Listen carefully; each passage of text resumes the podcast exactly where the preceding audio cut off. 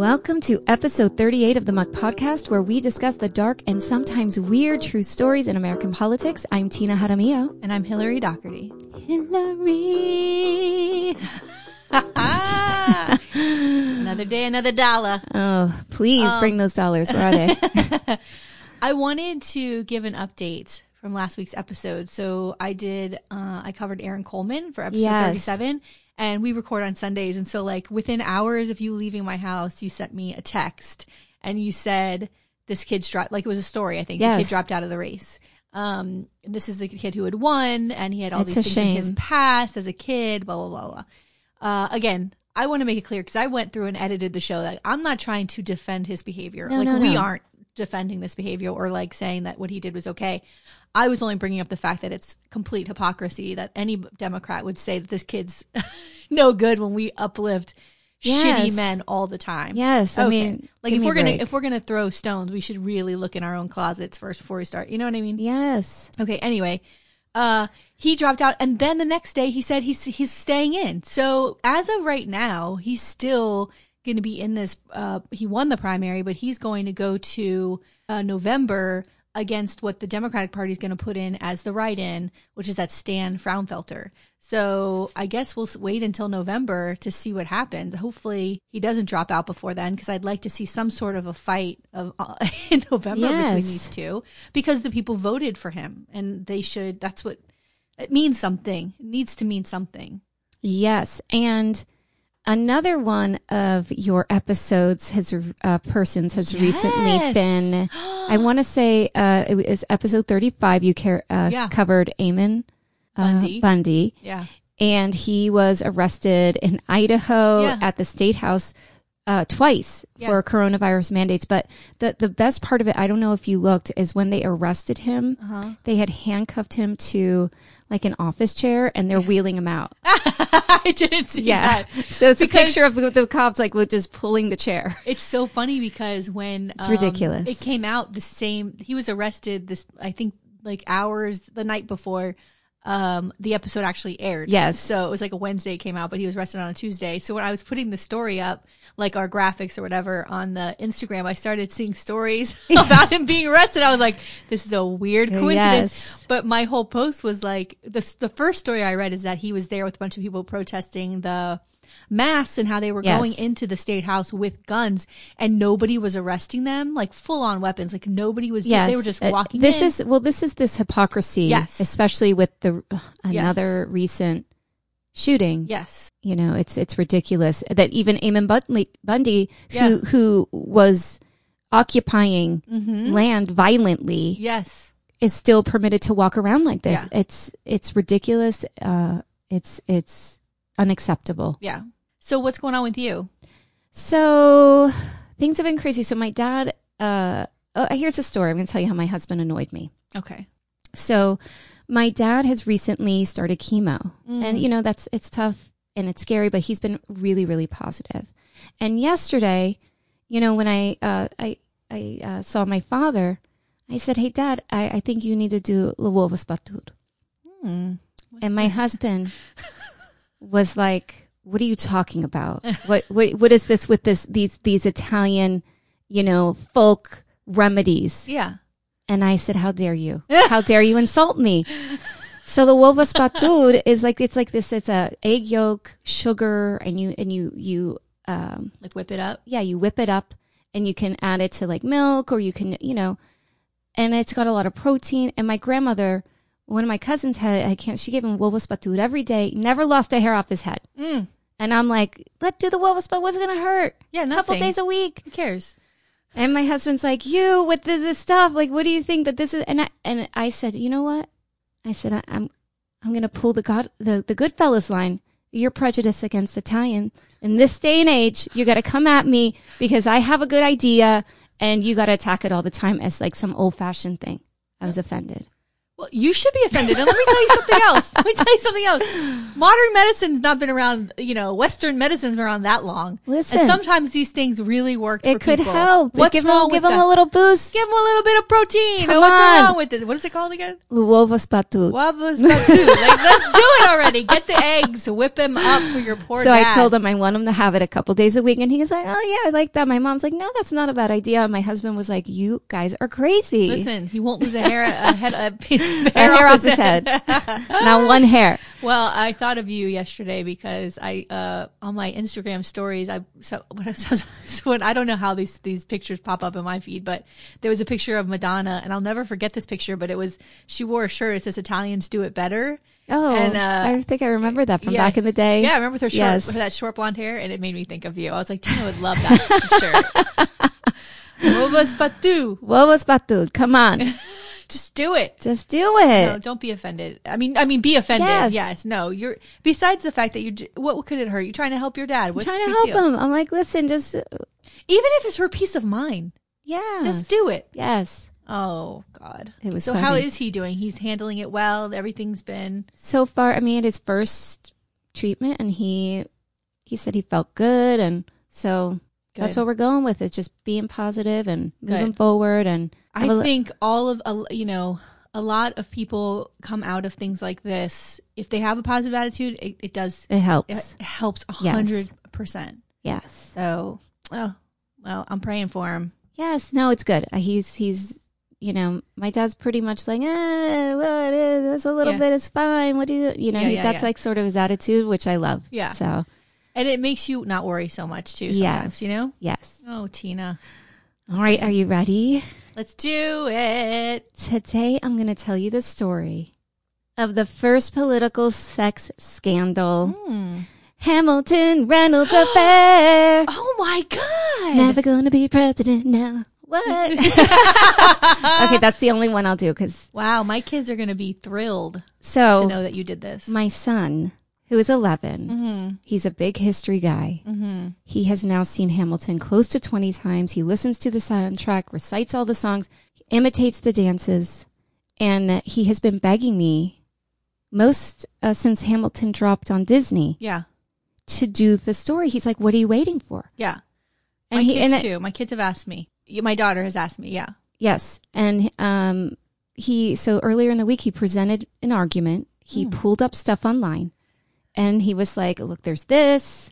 What are you waiting for? Just do it." And I was like, "Fine, fine, fine. I'll do it this week." So that's My favorite part, my favorite thing about this story is that, you know, Alexander Hamilton, like all of our founding fathers, was a complicated yes, uh, man who, with all of his genius, still had uh, weaknesses. yes, And he was so brilliant, and we can point to fo- the founding fathers for a, a lot of wonderful things, but they all had some very, very terrible flaws. They're, And they're so, human. but he, but even Alexander, this, this was a, this was a, a very sad weakness. And when it comes, and in the, in the musical, you're Yes. like, damn, you know, cause you love this guy so much. He's so smart. He's winning. He's doing it all. He's like success, you know, he's, he's pulled himself up.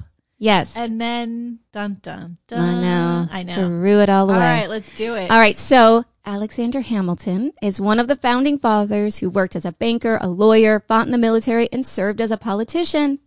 But when whispers of an affair circulate, Hamilton's political aspirations become compromised Mm. because he's in those compromising positions. All right, so our story takes place in New York around 1791. Of course, this is not the New York of today. And up until 70, 1790, I think it was from like 1784 or so to 1790, New York served as the capital. And then it moved to Philadelphia and then, of course, to DC in 1791. And so, fun facts about New York at that time Washington gave the first State of the Union there. The first census uh, was authorized, and for the first time ever, SCOTUS convened. Wow. I know. Amazing. Crazy. Yeah. Before I go into details about his dirty deeds, we're going to give a little bit of background. So, no, this is not a history lesson. Yeah, yeah. It on. would take, it, It's- it would oh. be, we would be here for 20,000 years. And listen, you'd have a lot more fun listening to the soundtrack Yes. of Hamilton. yes, yes. So I'm just going to note some career highlights and then we're just going to get into Do it. the affair. Yes. So we all know from Hamilton, the background is that he was born in the uh, Caribbean, the Leeward Islands. He was born out of wed- uh, wedlock. He became orphaned at around 11 or 13. So some people differ on when he was actually born. And so that's, you know, I wish we could do that with my birth certificate. right? Well, remember what's his face? 85 there was that good. other. There was that one politician that we covered that did that, that like fudged Yeah. his age, who, the one who hated women. Yes. Yeah. So, um, he headed to New York. He attended what is now Columbia University. Then it was King's College. Joined um, a militia of American troops. Became a troop leader. He found success as a military leader. That kind of propels his political career. And I'm going to just hit three major accomplishments. Of course, the Federalist Papers, which he wrote and had others write, you know, a ton of essays to defend the Constitution Right. uh, Secretary of the Treasury, right? He was the first one, and that is, you know, the person who advises the president on economic matters, takes on uh, duties like printing our currency, the U.S. Mint, you know, pays the bills, kind of thing. Recommends policy that has to do with Yeah. economic policy, Important.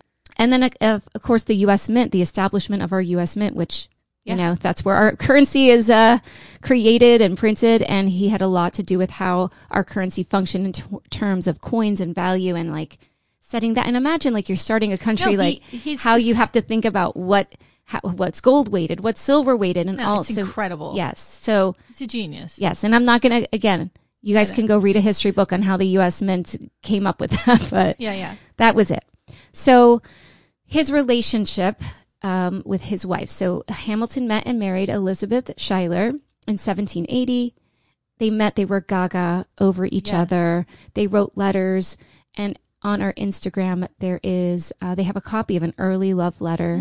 So I have a, like the first page of that.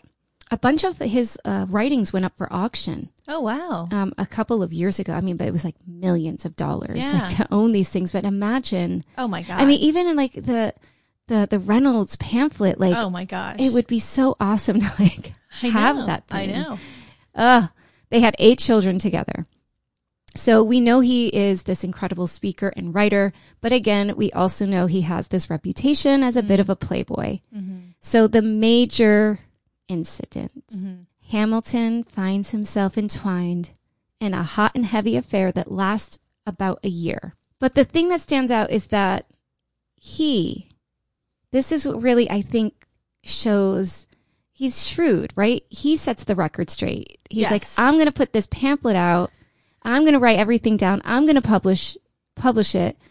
And he gets to drive the narrative now, Right. you know? So, so it was smart in a way to say, okay, I'm going to control, everyone's going to talk, but now I'm going to put it out. And at least it's like in my own words. And it's going to be hard for other people then to come in afterwards because Yes, but yeah, you know, but still. what he does when he does that is uh-huh. so devastating to his family and Oh. Yes. his wife. I mean, that uh, his poor wife, his right? the song. I cry. No, I cry when she's burning those letters. Like it's just, it's so. I mean, we're referencing. Well, I well, hope you this, listen. the- listen. Uh, He put all, he uh, put the laundry alert- out on the street. Yes, but spoiler alert for Hamilton. If you go watch Hamilton if you haven't yet, because we're giving you a lot of the the show away. But Yeah. but no, it's uh I can't imagine. But uh I mean, and that's out on the street. Like he publishes this, I know it was in the and paper. it's everybody- everywhere. And yeah, and like it's I think bad enough to deal with an affair, but now to deal with an affair that the entire world knows that you know everyone you know has read. His honor and his was more important. Is Right. setting that straight and and yes, throwing you know, directing the narrative was more important to him than who was going to be Hurt in the hurt process. by this. Yeah. and that's it's ambition, it's, it's pride. There's all kinds of things happen there that he put in front of his the the feelings of his wife. I'm sorry, but Yes. that's so fucked. It's messed up. Yeah. So, according to Sarah Pruitt's history article, Maria Reynolds, then 23, shows up at then 34 year old Hamilton's house and she tells him this story. And this is, again, Hamilton's account, mm-hmm. right?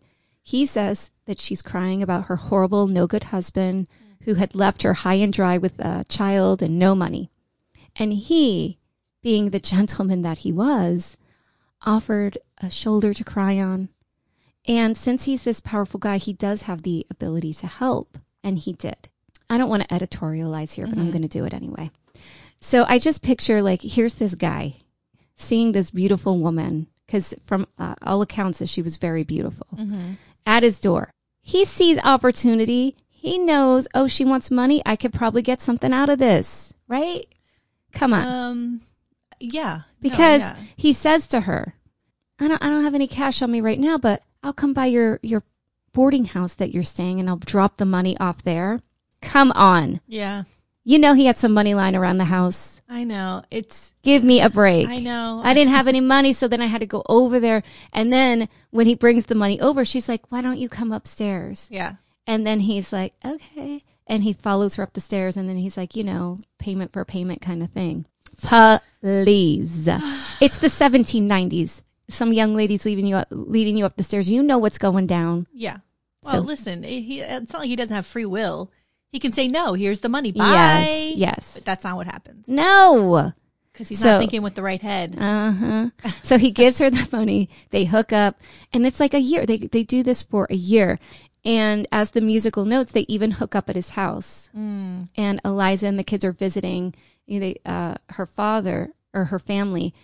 But it was more than once. So in the play, it kind of alludes like that there was this one time was at the house. But he in in, in the Reynolds pamphlet wrote, "I had frequent meetings with her, most of them at my own house. Yeah.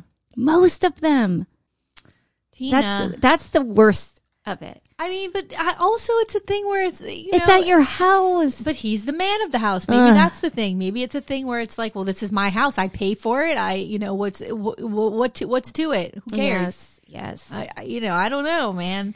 so, according to Andrew uh, Prokop's Vox article, Maria's husband James allegedly knew about the affair, and with Maria, plotted to bribe Hamilton. So some some people sort of say that Maria kind of got on board after the fact. Some people say that she knew the whole time. Okay. and that it was a plan, like we're going to target this guy, mm-hmm. sort of thing. So the article also notes that that's really gross, but okay. that back in the day, a cuckolded husband could duel. So, like, if someone hooked up with your wife, it's like, all right, we're going to duel. But supposedly, they knew that Hamilton was worth money mm. and they figured they could extort money from him. So they come to him for $1,000, which today is about $25,000. Jeez. And Prokop notes that Hamilton pays him off. And then Pruitt details that he does so in two payments. And James asks for additional smaller amounts. And Hamilton complies until he finally ends things uh, with Maria in 1792. And both Pruitt and Prokop's articles suggest that Maria had the, a hand in this. So there's this suggestion that because of his power and wealth, right, it, they knew perhaps that he had this reputation as a womanizer. Mm. They know that he has money, so they're like, let's dangle, gross. let's dangle the carrot in front of Basically, the husband pimped out his wife yes, to Hamilton, and Hamilton was a John, like he was a customer. That's what happened. yes, It wasn't like it was a relationship. That she was a she was a sex worker. Come on, right? I mean, yeah. I mean, he paid her until he, ended it. well, yeah, because paid the husband. Well, well, also he wanted to break it off, and they basically are like, no, you guys are still. So he's still with her Yeah, while he's paying. So there's something, you know. so fucked up.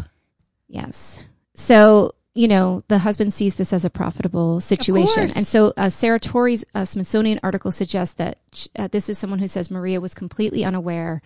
And when her husband finds Oh, out, mm. then the husband's like, all right, you've, you're doing this. We're just going to, we're to make money off of it. And the thing that's, I, what, what do you think? well, the thing is Maria sends a letter to Hamilton Okay. and she says, Hey, my husband sent you a letter. I don't know if you've received it yet, but he's waiting for a reply and quote from her letter, quote, he has swore that if you do not answer it or if he doesn't see or hear from you to today, he will write Mrs. Hamilton. So she's now written saying, Hey, my husband sent you a letter. He's going to tell your wife everything. And so So when did she know? Did she not know? Did she know? What do you think? I I don't know. Like I don't know if she got busted and then the husbands because they were separated. I think Right. That's what I always thought. so. I don't know. I mean, If she knew the whole time and went on in on this, I mean, On she purpose. definitely knew for some of the time. Oh, it's so sad. Yeah. So the next day, or well, the next day or so, Hamilton receives James's letter that ba- basically says, you know, pay up or else. So Sartori does note that Maria may be complicit in the scam following the original letters because she's always asking Hamilton over when her husband is out. Hmm. And James, of course, is cool with it because He's getting money. he's getting money. Ugh. Yes. Ugh. So what's crazy though is that in the middle of all of this, Hamilton is setting up the U.S. Mint. Like you know, Right. he's got this huge responsibility. Like we are creating the country here, and you now are dealing with this bullshit on the side. Right. Like get your head in. The, you you got you got a huge job to do, and now you got these distractions. Get rid of these distractions. Oh, men is- Are, men are so complicated. It's crazy. It's not enough work to set up the U.S. Mint. Now I've got to have a little bit more work. To Yes, do. I got to have some more stress on my life. So, how do things go down? So, according to Sartori, James ends up in jail for forgery, which is no surprise, right? The guy's a con man. So, he's like, Hamilton, do me a solid, get me out. Come on. And Hamilton's like, no, like, screw you, bye. And then James is sitting in jail, like, you know what? Like, screw this guy. I got this dirt on him. So he doesn't say, like, sure, man, great, thank, just thought I'd ask. No, he's pissed off. He gets word through jail to Hamilton's political rivals Right. and he says that he has some dirt on Hamilton, and a clerk wrote to his superior, uh, a congressman, uh, Mulholberg, Mulhollenberg, quote, the man now in jail who got me into all this trouble says that he has enough on the treasury secretary to hang him. And so now people are like, ooh, what? Because he didn't have a lot of friends at the time. No, Hamilton. no. So which rivals, uh, get sent all of this information? James Monroe and a couple of other congressmen. And not only do they go pay James a visit in jail, but they go to Maria and they're like, tell us. And she spills the whole story. So, and she also gives them letters. so now they have like this evidence and um, so it's similar to the musical, except the people involved are different Right. because they have Burr and, and uh, you know, uh, Jefferson, but Jefferson doesn't get involved until later. So, you know, there's creative liberty there. Mm-hmm. But they do confront Hamilton and they're like, here's this, uh, here are these letters as evidence. And he caves. And they all agree we're going to keep a lid on this information because Hamilton is still a high ranking politician. They're in the middle of all of this stuff right now. He's working on the treasury and they don't feel that he's done anything illegal, right? Stupid, immoral, but not illegal. But they made copies mm. of these letters. And how do they make copies back then? They don't have a copy machine. They have the Scriveners, right? Right. I don't know if you've ever read Bartleby the Scrivener by Mel- Melville. It's so good. I prefer not to. Anyone out there know what I'm talking about? I prefer not to. It's it's it's so good. But um so they have people who write the copy. So uh not only do they have it, but you know there's a potential that people who are copying these letters Right. know the content of the letters Right. right? So uh, allegedly, Jefferson um, and some other people, uh, you know, Monroe, other people have copies of these documents, but they don't do, and they sit on them for five years. Wow. Five years. So five years later, one guy um, on the other side eventually comes out ready to blow uh, all of this up. So some people say that Jefferson had a hand in it, kind of prompted this person forward. But again, imagine you're Hamilton and you're like, okay, it's been five years. He's breathing a little easier. Right. You know, maybe this is gone and boom, like it all comes back out. Now he hasn't been with this woman for a long time. Five years is a long time. And here it comes. So he ends up writing the Reynolds pamphlet. And again, I mean, it's just to write it, and it's long. Have you read it? No. Oh my God. It's really, really long. Um, it's a hundred pages long. Wow. A hundred pages. Well, he was known for that, just going It's on too much. and on and it's too on much. and on. Like ten pages would suffice. No, I guess. I mean- but you know, when if you're if you're trying to God, I really I know, want one of these pamphlets. like defend your actions, defend what you did, you know, it's going to take a while to try to get people on your side. Yes. So um, I'm going to read a little excerpt from it. So it's an excerpt that Alberts provided uh, provides in his American Heritage article on the affair. So this is from Hamilton. Quote: The intercourse with Mrs. Reynolds continued, and though various and through various reflections induced me to wish a cessation of it, yet her conduct made it extremely difficult to disentangle myself. Mm. All the appearances of violent attachment and of agonizing distress at the idea of a relinquishment were played with the most imposing art. This kept me in a state of irresolution. My sensibility, perhaps my vanity, admitted the possibility of a real fondness.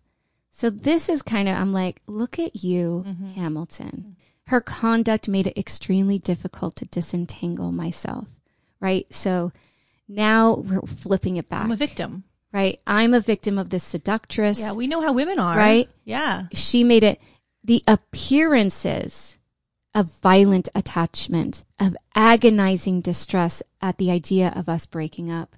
And it was in a most imposing art, like her ability to play up this emotion. I, I was affected by it, the way that she was seemed to care. And then my vanity made me believe that she really loved me. Come on, And Hamilton. my penis accidentally Yes. went into her vagina over and over Yes. and over again for a year. For a year. It was an For a year. accident. Oops. Yes. She got But- me. you got me, bitch. You I got mean, me. give me a break. But but like this is that thing, like the No, give me a intensity of emotion, right? I just feel like dog whistle for hysterical woman. Yeah. Um, and I, I don't know, like that that it's her performance. I and at this time period, you know, to to present the woman as seductress, right? He's taken in by her wiles. He ties everything to like the Eve version, Yeah, right? yeah, yeah, yeah. Because it can't be man's fault Right. right? It's because he was seduced and he was fooled by her emotional ploys because that's how dangerous women are. It's Ooh, it's so honey. ugh. So aftermath, essentially we know that his presidency is out the window. So a couple points of interest. The musical has that line about Martha Washington um, naming her feral cat after Hamilton, and he's like, "I love it because he, you know, he breaks the fourth wall, and he's like, that's true." Yeah. it's not true. So um, there's that. And now here is an interesting article. According to a Jason Parks article in Medium, there was no affair. what? So in his article, he reviews a biography of Eliza. And he notes that allegedly Hamilton wanted to make some cash on the side. And he knew James Reynolds because Maria was Eliza's third cousin. What? hmm And that they planned all of this out to cover up the money exchanging hands and make it look like a bribe so that he wouldn't go to jail for a financial crime. And they said Eliza supposedly noted in letters that she believes her husband and it would account for why she never really flipped out and why Maria continued to deny the affair for years afterwards. So I don't know. she I mean, spilled it to the guys. The guys that came to her. well, that's what they all say. I don't know. Like if they're all involved. Why? I don't Can know. I ask you something? Does there have to be a conspiracy about everything? Everything. I know. I can't I know. stand it anymore. I know. I can't stand it. He says there was an affair. Why would he write a hundred pages? Because he doesn't want to go to jail for, you know, stealing money. You think, but why would he steal money? It just doesn't seem like so. he was making money. I don't know. He was People, married people to a steal wealthy- money. People he- steal money all the But he married into a wealthy family. Like, why would he do that? I don't know. I mean, this was just this guy. I, I, I thought it was interesting, so I wanted to throw it out there because I was like, what? That's that. I So- no, I'm out. I'm out of that. All right, so that's one. that's one theory. Um, and then of course there is um, Angelica. You know, so people are like, is was there really an affair? Yes. Did something happen between the two of them? So Angelica according, is Elizabeth's sister. yes, Angelica is Elizabeth's sister. So according to uh, Puckett's Harper's Bazaar article, there is no evidence of an affair between Angelica and Hamilton, but mm-hmm. there is a suggestion that they were very much into each other. The thing is, there's no substantial concrete proof of an affair. But there were letters. There were letters, yes, and the letters definitely are playful. And Puckett points to Hamilton biographer Chernow, who says, "quote The attraction between Hamilton and Angelica was so potent and obvious that many people assumed they were lovers. Where Eliza bowed reluctantly to the social demands of Hamilton's career, Angelica applauded his ambitions and was always famished for news of his latest political exploits." Hmm. And Puckett also notes that Angelica addressed Hamilton once in a letter as, quote, my dear and naughty brother. Oh. Ew. so the other thing with Hamilton, so, you know, the, the play really lets us kind of fall for Hamilton. You know, we, we see this account that makes us, you know, kind of root for him and, and Yes. like him. Other historical accounts really paint him as a pompous, arrogant Right. kind of jerk. And um, I don't know if you ever saw the John Adams HBO. Like he hated, you know, um, uh, Hamilton, and likewise they didn't like each other. The other thing I thought was interesting, but several, several things that I read talk about like how good looking he was. Like he was supposedly like super hot, Well, I, super hot young guy but when you look at those the paintings of him, Yes. like the, from from that from that time, compared to like the other founding Right, fathers. exactly. Yes, Yes. he's good looking. he's very yeah yeah yeah.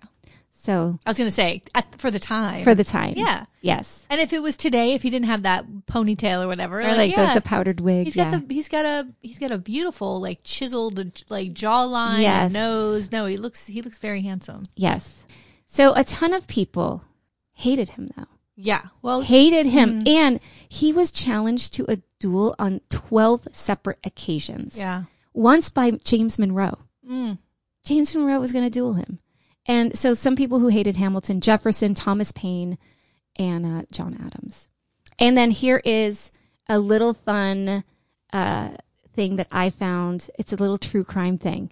So, according to Matthew's Splinter article, Burr and Hamilton, who were rivals, they actually worked together on the first murder trial Yes. in United States history. Isn't that amazing? I was like, what? Yes. So the story goes there were two lovers, Elma Sands and Levi Weeks, and they hooked up at a boarding house, similar to Hamilton, these boarding houses. And back then, not okay, right? So they have to get engaged to make this whole thing seem like legitimate. And one night, Weeks comes home to the boarding house, but Sands does not. They find her body. She's been strangled to death. Ooh. The cops find their way to Weeks, and since the boyfriend, lover, husband, whatever, is always under suspicion, right? Right. Um, even then, he's arrested.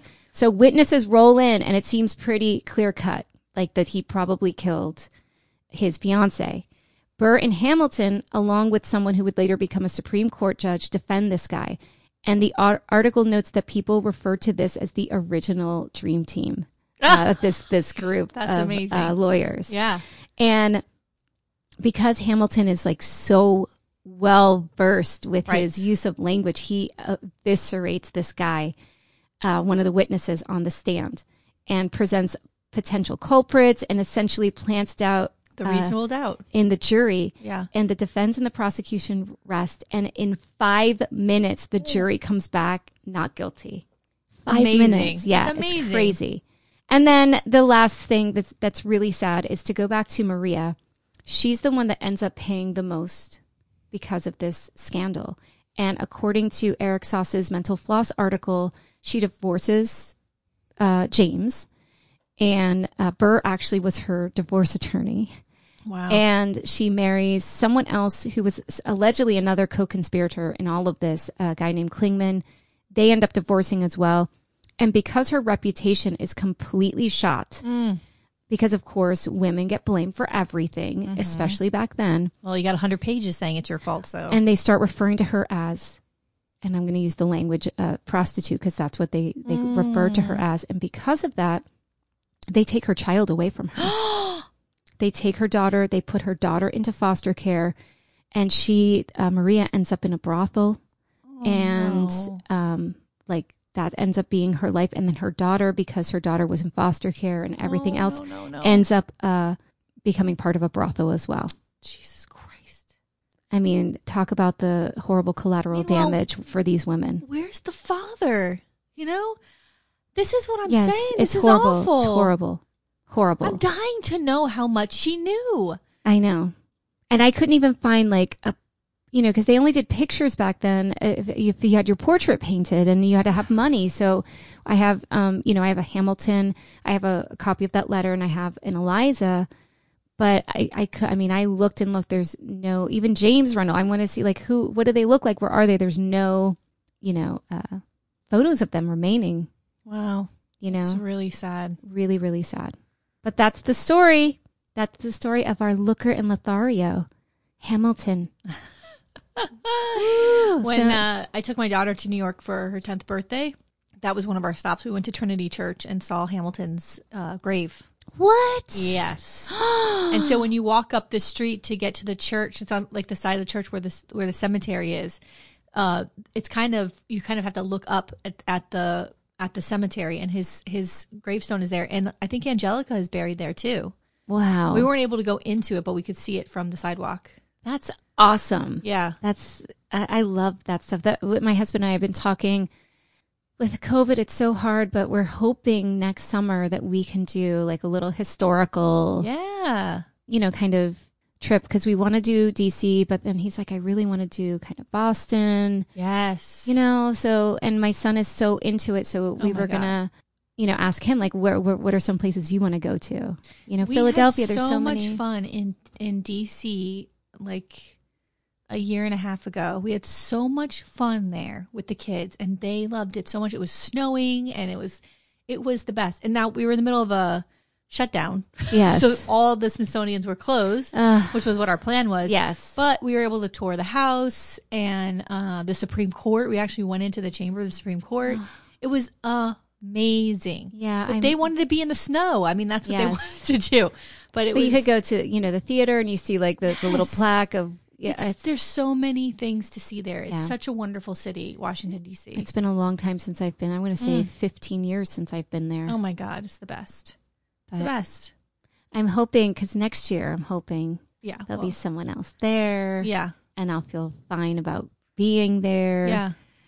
um, my friend uh, Keith sent me an article, uh, a cl- um, like a video clip from CNN. There was a professor there talking about, and, and he said, "Do you really think it's going to be over on that Tuesday?" I mean, he he talked about what American fascism would look like. I mean, it was very, very scary. One of the greatest things about this country is how we hand over power peacefully. And so I that's my last hope. I don't have I don't have a lot of hope about what's going to happen in November. I really don't. And I don't want people to become complacent because this is not in the bag. Uh, no. And I've read so many articles in the last week or so about. Uh, there's a great one in the New York Times called "The Silent Majority," um, or it says is it's the title is "Is Facebook the Silent Majority?" And there's a uh, the guy who writes the article has been studying. He's a journalist, but he's been studying the data on Facebook since the first election and how you know polls people lie on polls. They're I- I- embarrassed to say they're going to vote for Trump. They're embarrassed to say that they vote that they support him. Yes. But when you look, we can't look at polls. I wish that they No. will. I, I, I, I really wish they could just not put any polls out this year. Yeah. Don't put them out. No, I I don't. I don't, want to hear it. yeah, there's nothing's in the bag. But they said, um, but he in the article he basically talks about how people click on articles and read articles and like articles, share articles um, that they wouldn't necessarily talk about in in, in public. Like they're it's the silent majority because there are more there are more people who support him in what is the gr- biggest social media site in the world that don't tell you that they support them in real life. So it's like Yeah. you know, we have to really be aware. And it's easy for us. My mother is incredibly positive and has hope in this country. She told me yesterday that Biden will win. And I- I'm she said scared to it's- death. It is a mirror. It's exactly what she was telling me in 2016. And I'm like, you have to stop. You have to stop that because this is not going like it's difficult to have conversations with my parents who grew up in a time when America was whatever what what they considered was the best. And it has been in decline for decades and decades and decades. Trump is not what's making the country bad. It's been No, bad been for bad. a long Yes. time. And I think in Biden's DNC speech, he said, you know, this is Trump's America where there's protests and riots. And I was like, motherfucker, this is the, you know, chickens coming home to roost. Yes. This is not Trump. This is America. America is racist. Yes. Period. It's that, and Trump is racist and says racist things, but it has been racism has existed here forever. And so Right. this could have happened any under any other president. Yes. However, the thing that's scary, and my my husband and I and my parents were talking about this on uh, Friday, is that Trump is scary, but he's stupid. Right. And if someone else comes after him Mm-hmm. that is equally dangerous but intelligent, Mm. it's But- frightening the and possibility. I, and I think those are the people who are behind him. Yes. Those people like what's that ding dong that you covered? Um, Miller. oh, He's ugh, scary and he's smart. Yeah, And that's the manipulative, smart people that are behind him. And that's what I was trying to tell my mom too. It's not Trump that scares me. What scares me is how easily and quickly Republicans they fall in line. fall in line. And not only the voters are scary because they elect people, but the people in power, like a Lindsey Graham or the other guy, uh, yeah, whatever, they're all defending him and getting behind him. Marco Rubio, Ted oh, Cruz. Oh, God, These are people who just fall in line and they have so much power. And those are the guys that scare me the most. Those guys, because they would rather support this racist turd than actually stand up for the people in America, actually stand up Yeah. for immigrants and uh, from where their families come. Yeah, that's know? the thing. And so that's the scariest thing for me are the people in power who so easily turncoat to hang on to power, to not be a target of, from Trump. Like those guys scare me because Trump will go away. He'll go away. But we can never forget those people in power who have held him up. Yes. Pushed him. McConnell oh my god, the I hate people who so have much. pushed, you know, kept him, pushed him up, pushed him up, pushed him up to keep him standing. yeah, Those people we can never forget, and they will have to be removed from office because it is a fucking tragedy what they have done to allow Listen, this bullshit to I, happen. I I told my husband, I said, I'm I'm waiting for you know for him to win, and then for his son to run, and like you know his daughter. because he- here's the thing. And these are people that are idiots. They're the, idiots. The thing that bothers me the most is this. Again, it's the people who support him, but I have plenty of people in my family and my friends that are Republicans. I am in no fucking way whatsoever anti-Republican. I'm not.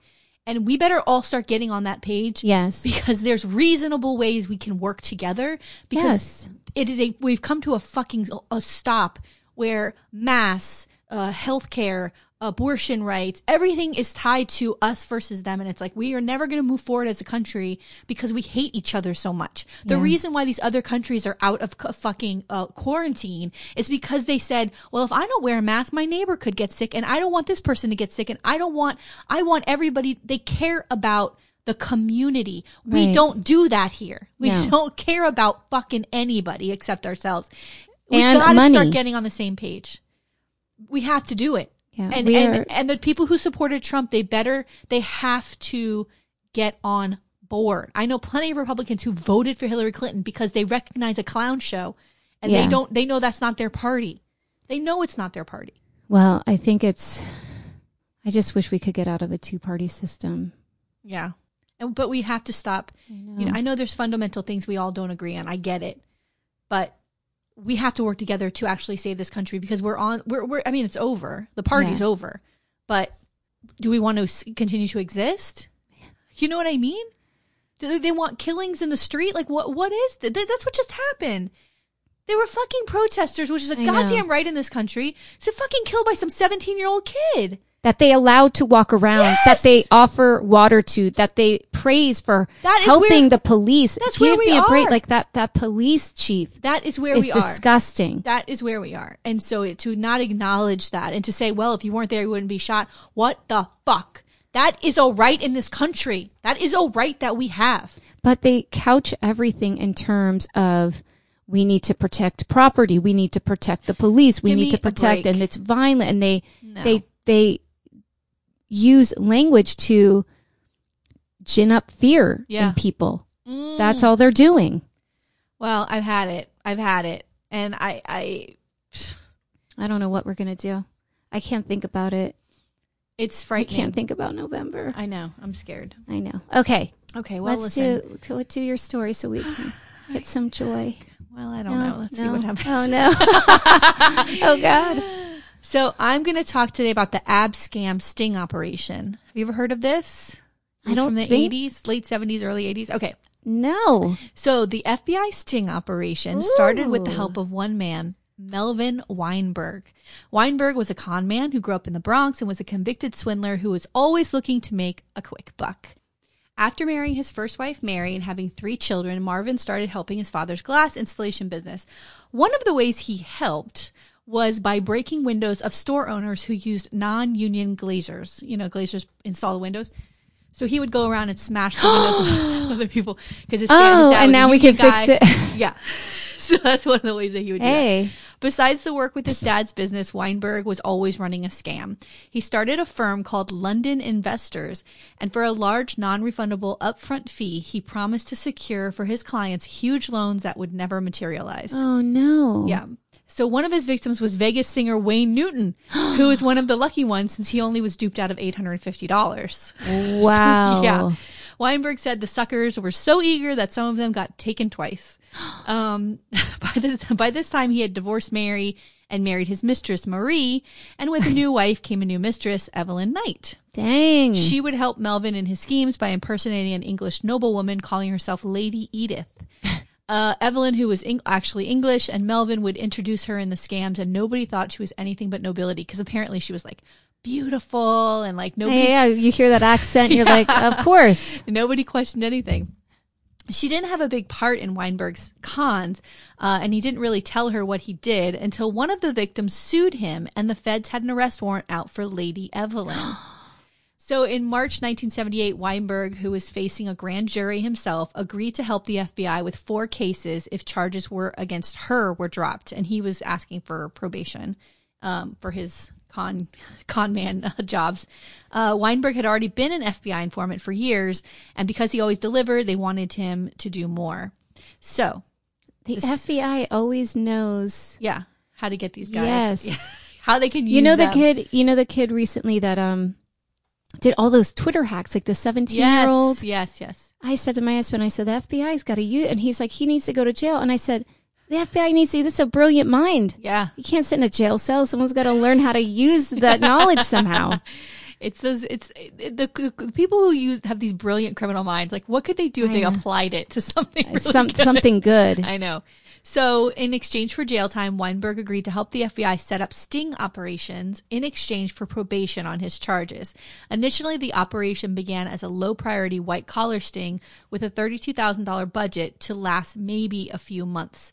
But one time, Weinberg helped the FBI recover some stolen paintings, and the company that had insured the paintings gave him $10,000 reward for his efforts. Mm. That's when he thought he could make a living helping the FBI as, quote, a government crook. That's what he called himself. Wow. Melvin told Mike Wallace in a 60 Minutes interview he did it strictly for the money. So he Well, kept I mean, working. It sounds like good money. Yeah. So he kept working for the FBI after the four cases were done, and he thought up bigger and bigger schemes, finally settling on the standard version, which is what the Abscam uh, sting operation was. He uh, was the agent of a millionaire businessman called Kam- Kambir Abdul Rahman, a sheik from the Arab Emirates.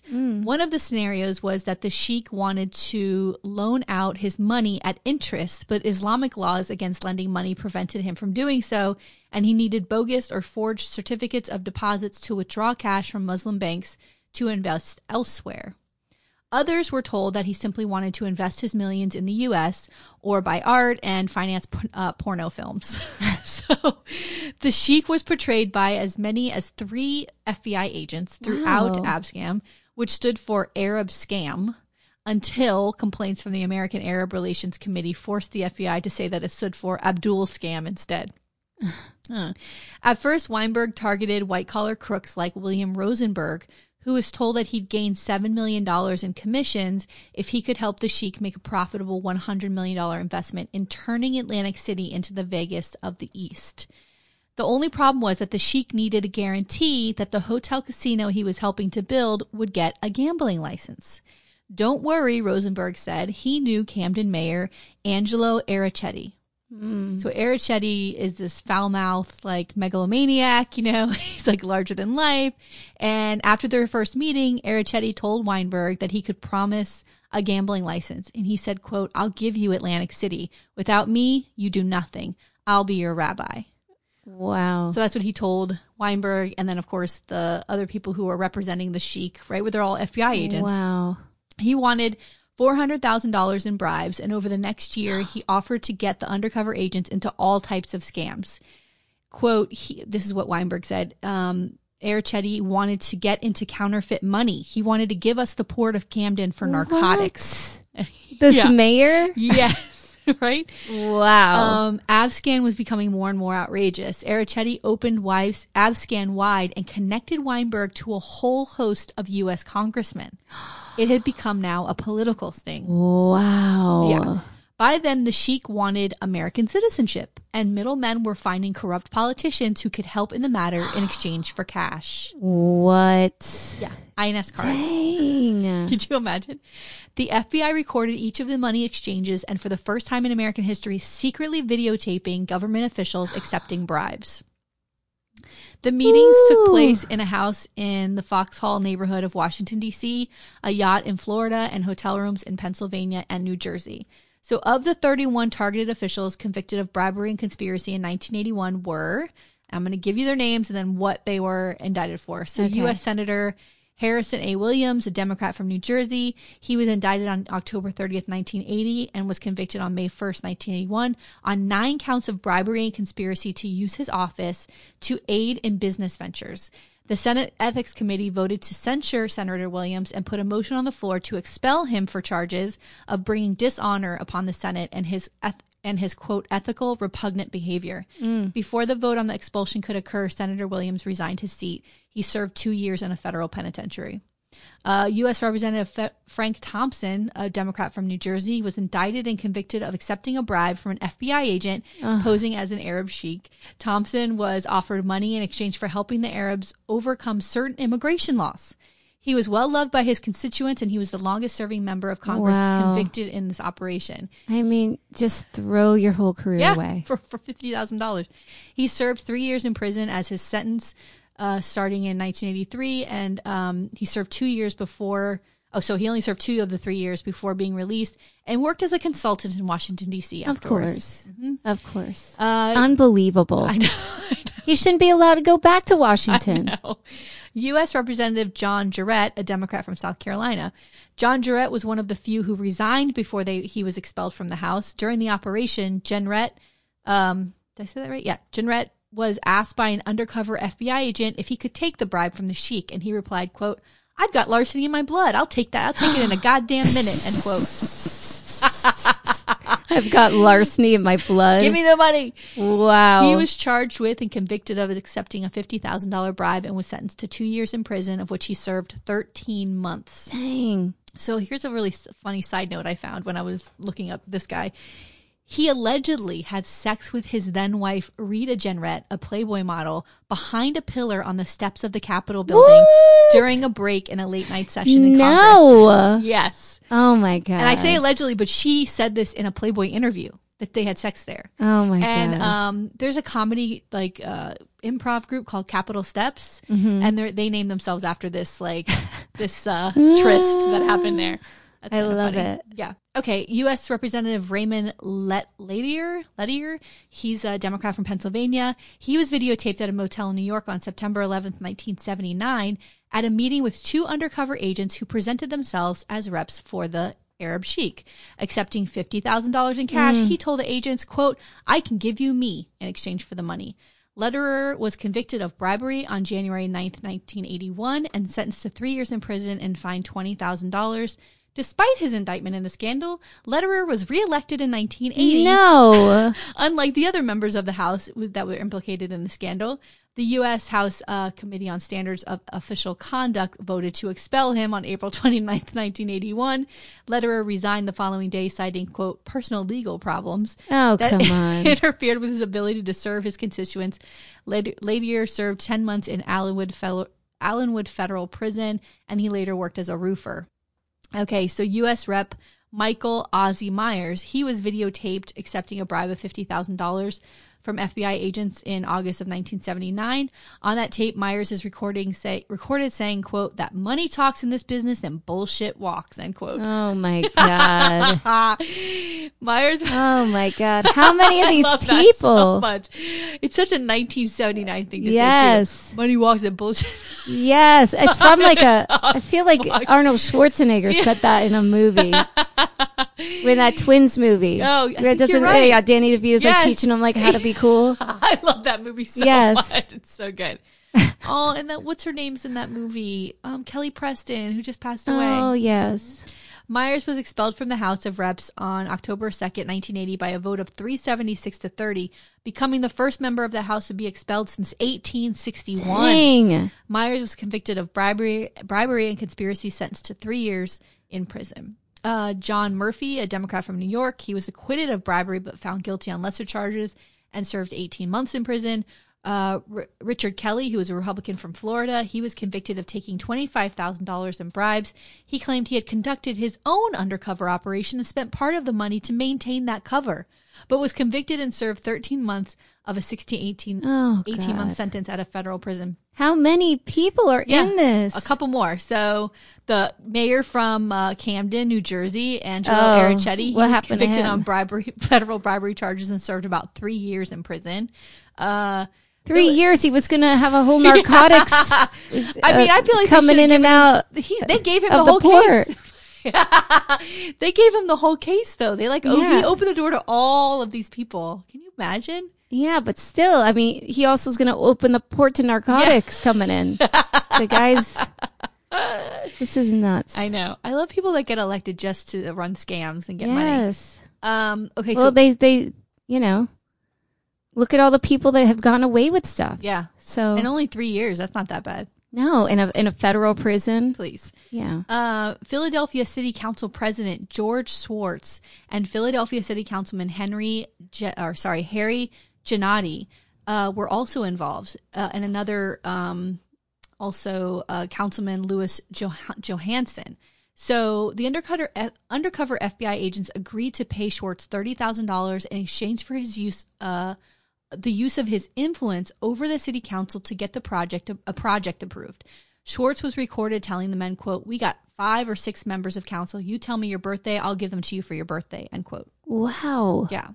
The scandal would take down fellow, council majority leader Harry Jannotti and Louis Johanson. Schwartz was indicted on charges of accepting a bribe, extortion, and conspiracy in May of 1980.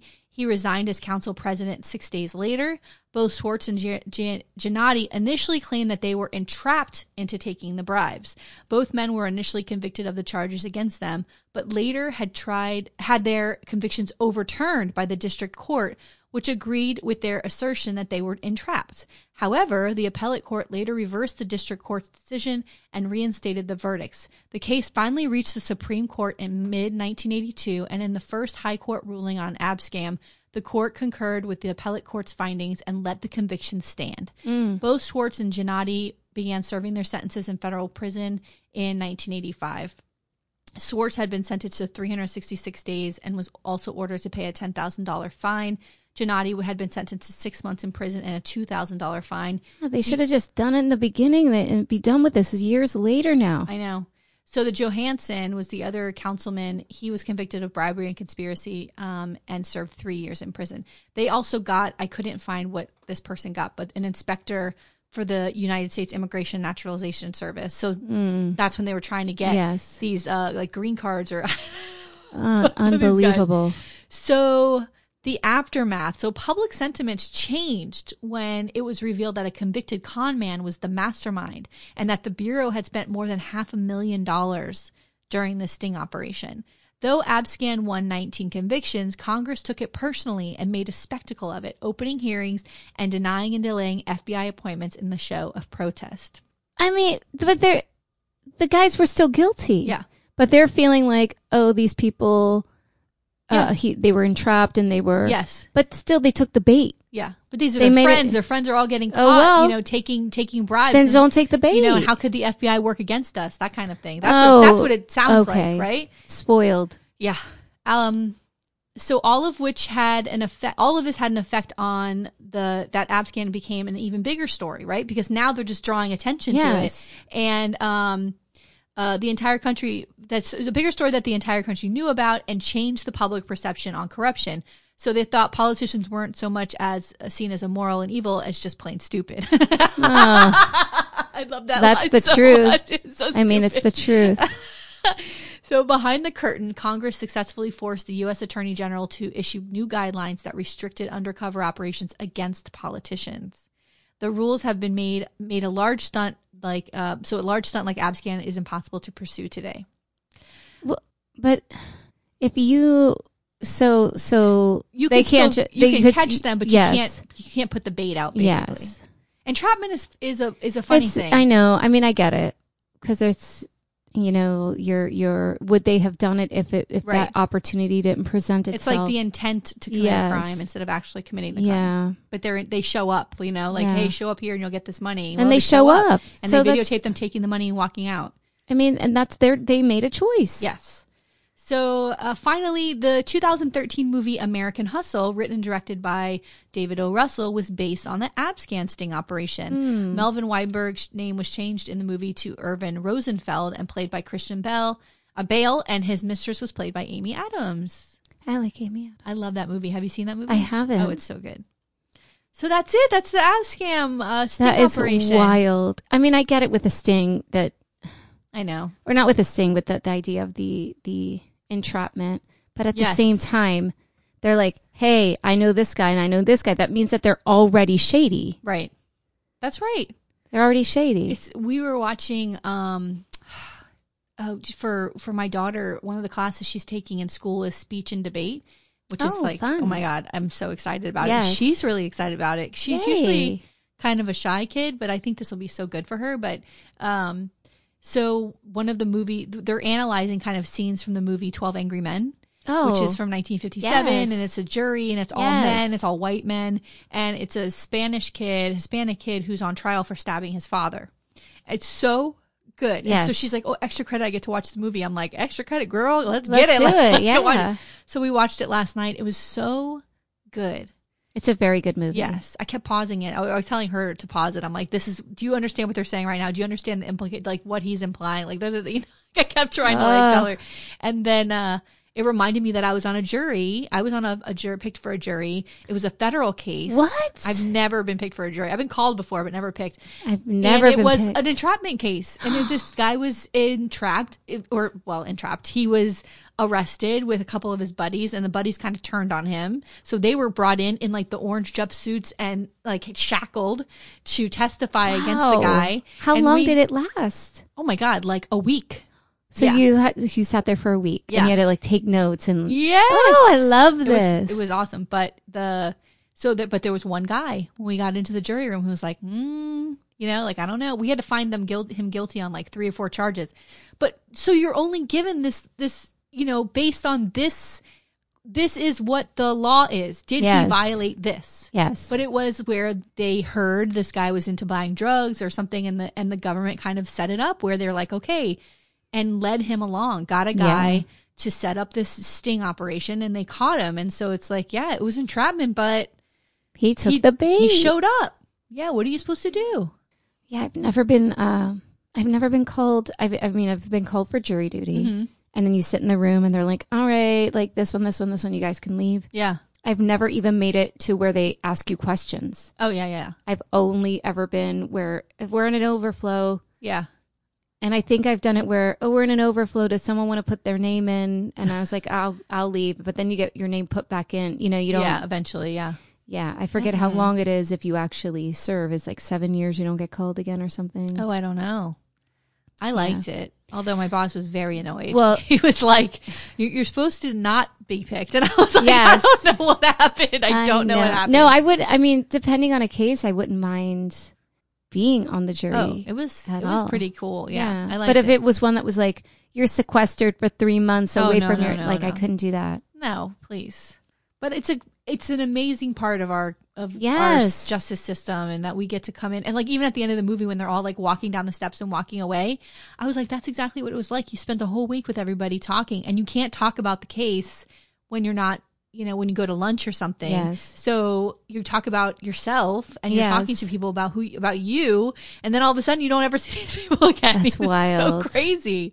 It's wild. I know. So good. Oh, I like it. Yeah. Hey, man. You know, don't do the crime if you can't do the time. Yes, it's true. I mean, please. Oh, I know. another week. Here we go. Another week. Oh my god. Yeah, I'm like I'm I know. I'm so tired. I mean, I don't know what it's like for you, but I'm you like this week was better for school. Like they Yes. everything was we were able to- able to log in, da da da. But um, I have to keep an eye on my my my son and make sure that he's staying on task because I can look over for a second. He's touching the screen, and I know that he's like looking at the kids in his class and not listening to the teacher. You know, Yeah. So it's kind of like juggling work and watching to make sure he's on top of it. And, Yes. and we have an option where he they have like an essential worker program where he Mm-hmm. could go into the school, but he'd be sitting in a large room with other kids whose parents have and to just work and just staring at the screen, and zooming still. that yeah. way. Yeah. And I and my my husband was like, I don't understand why you're if it's stressing you out that much, just let him go there. They saved a spot for for him. Yeah. And I was like, Yeah, but I I see what he's like when he's in front of me. What the hell's he gonna be like there? He's Not not, paying paying attention. attention, No one's gonna be like, get that book out. What did she just say? Can you read? He's it's never he will Yeah. not be I've I've been at work, so my husband is still working from home for his job, and he he's exhausted. I can't even imagine. He's Tina, exhausted. I don't even know how he's doing this. Yeah, Because your kids are both on Zoom and he's on Zoom and Yes. it's like, how the fuck? yeah. I- no. It's very very hard. And then when I come home, sometimes normally it used to be like homework was done before I came home from work. mm-hmm. and because my mom would pick them up from school Yeah. and they would do their homework and then you know Your job is done. Now you then can just be a mom. yeah then i or my husband would pick them up and then you know with activities and other things it was perfect. Mhm. but now you know my husband will forget to say oh yeah guys remember you have to do your homework because he'll give them a little break Right. And then they won't get back on. And so sometimes when i come home i'm like oh my god now it's like dinner. Hours of this. and it's hours. And then my older son they're doing soccer practice. Mhm. they're not really engaging. It's just like doing individual drills and spaced out. But still like he's not coming home till 8.30 at night. Oh my God. and i'm like i can't you know when he comes home i'm like he needs to shower and go to bed. Yeah. it can't be like now we have all the, like it's too much. Because by the time i come home like they're out the door for soccer so he needs to do it like Yeah. he's been here for for three hours Mhm. it's more than enough time to get it done he, and I know that your, your older son is a lot like my daughter where And he will get it done most yes, of the time. As soon as school's done, she goes back through her classes from the first period to the sixth period, looking for the assignments to just go back and do whatever she needs to do. And that's easy. And I've gotten my younger one on where I'm just like, uh, like if he's got, they give him two 15 minute breaks where he gets off of Zoom. And I say, go to the bathroom, get water, come back and do that assignment that's due at the, you know, Yes. tomorrow morning. Like do it now. And let's just get it done. Take a picture of it, send it to your teacher. And like, so when three o'clock comes or whatever, 2.15, 2.30, whenever he's out, you can just be done. yes. And, and, you know, like it is an incentive to be like, you don't, you won't have homework if you just do this now. Yes. Because I don't, I, I can't. So I'm not there to do that. right. It's hard. And it's it's been hard. yeah. And now that my younger is going to have some, uh, you know, his tutoring, I'm like, he's got to get it done before that because then tutoring is going to end around six. And it's after six, he's going to be on tutoring till six, and then he's got to do homework. So it's got to be done before so Yeah. that he can just be done. Yeah. Well, last night, so that this, all of this is starting to make me really appreciate the moments that we're not, are not Monday through Friday. Yes. Because I can't, it's too much. So, like on the weekends, yesterday, my son wanted some friends to come over to help celebrate his birthday, like uh, his, these two brothers. And I was like, listen, Saturday is my day. Like, Yes. please, it's the one day I don't have to do anything. Yes. And like at nine, we finished watching that movie last night. It was like nine o'clock, and I was like, I'm going in the pool. And the kids are like, what? And I'm like, let's go in the pool. My son got a whole bunch of uh, new pool toys for his birthday. And we were in there with the light on in the pool with goggles, diving for toys for like two hours. Oh, that's so nice. And I mean, I was just laying on my back, floating, looking at the moon and the stars. And I'm just like, please, this is, those are the times we have to just appreciate Yes. that nothing is happening right now at this moment. Cause on, come, come tomorrow morning on Monday, we're back into We're back to it. this thing. Yeah.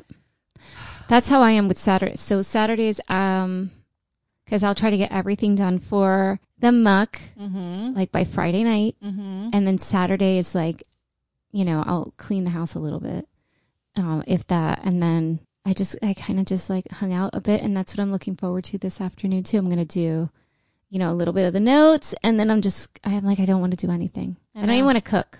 I know. I just want to do nothing because I baked. I made bread yesterday, but that's like relaxing to me. And we did like a barbecue. So it was nice. Yeah. Yeah. Do nothing.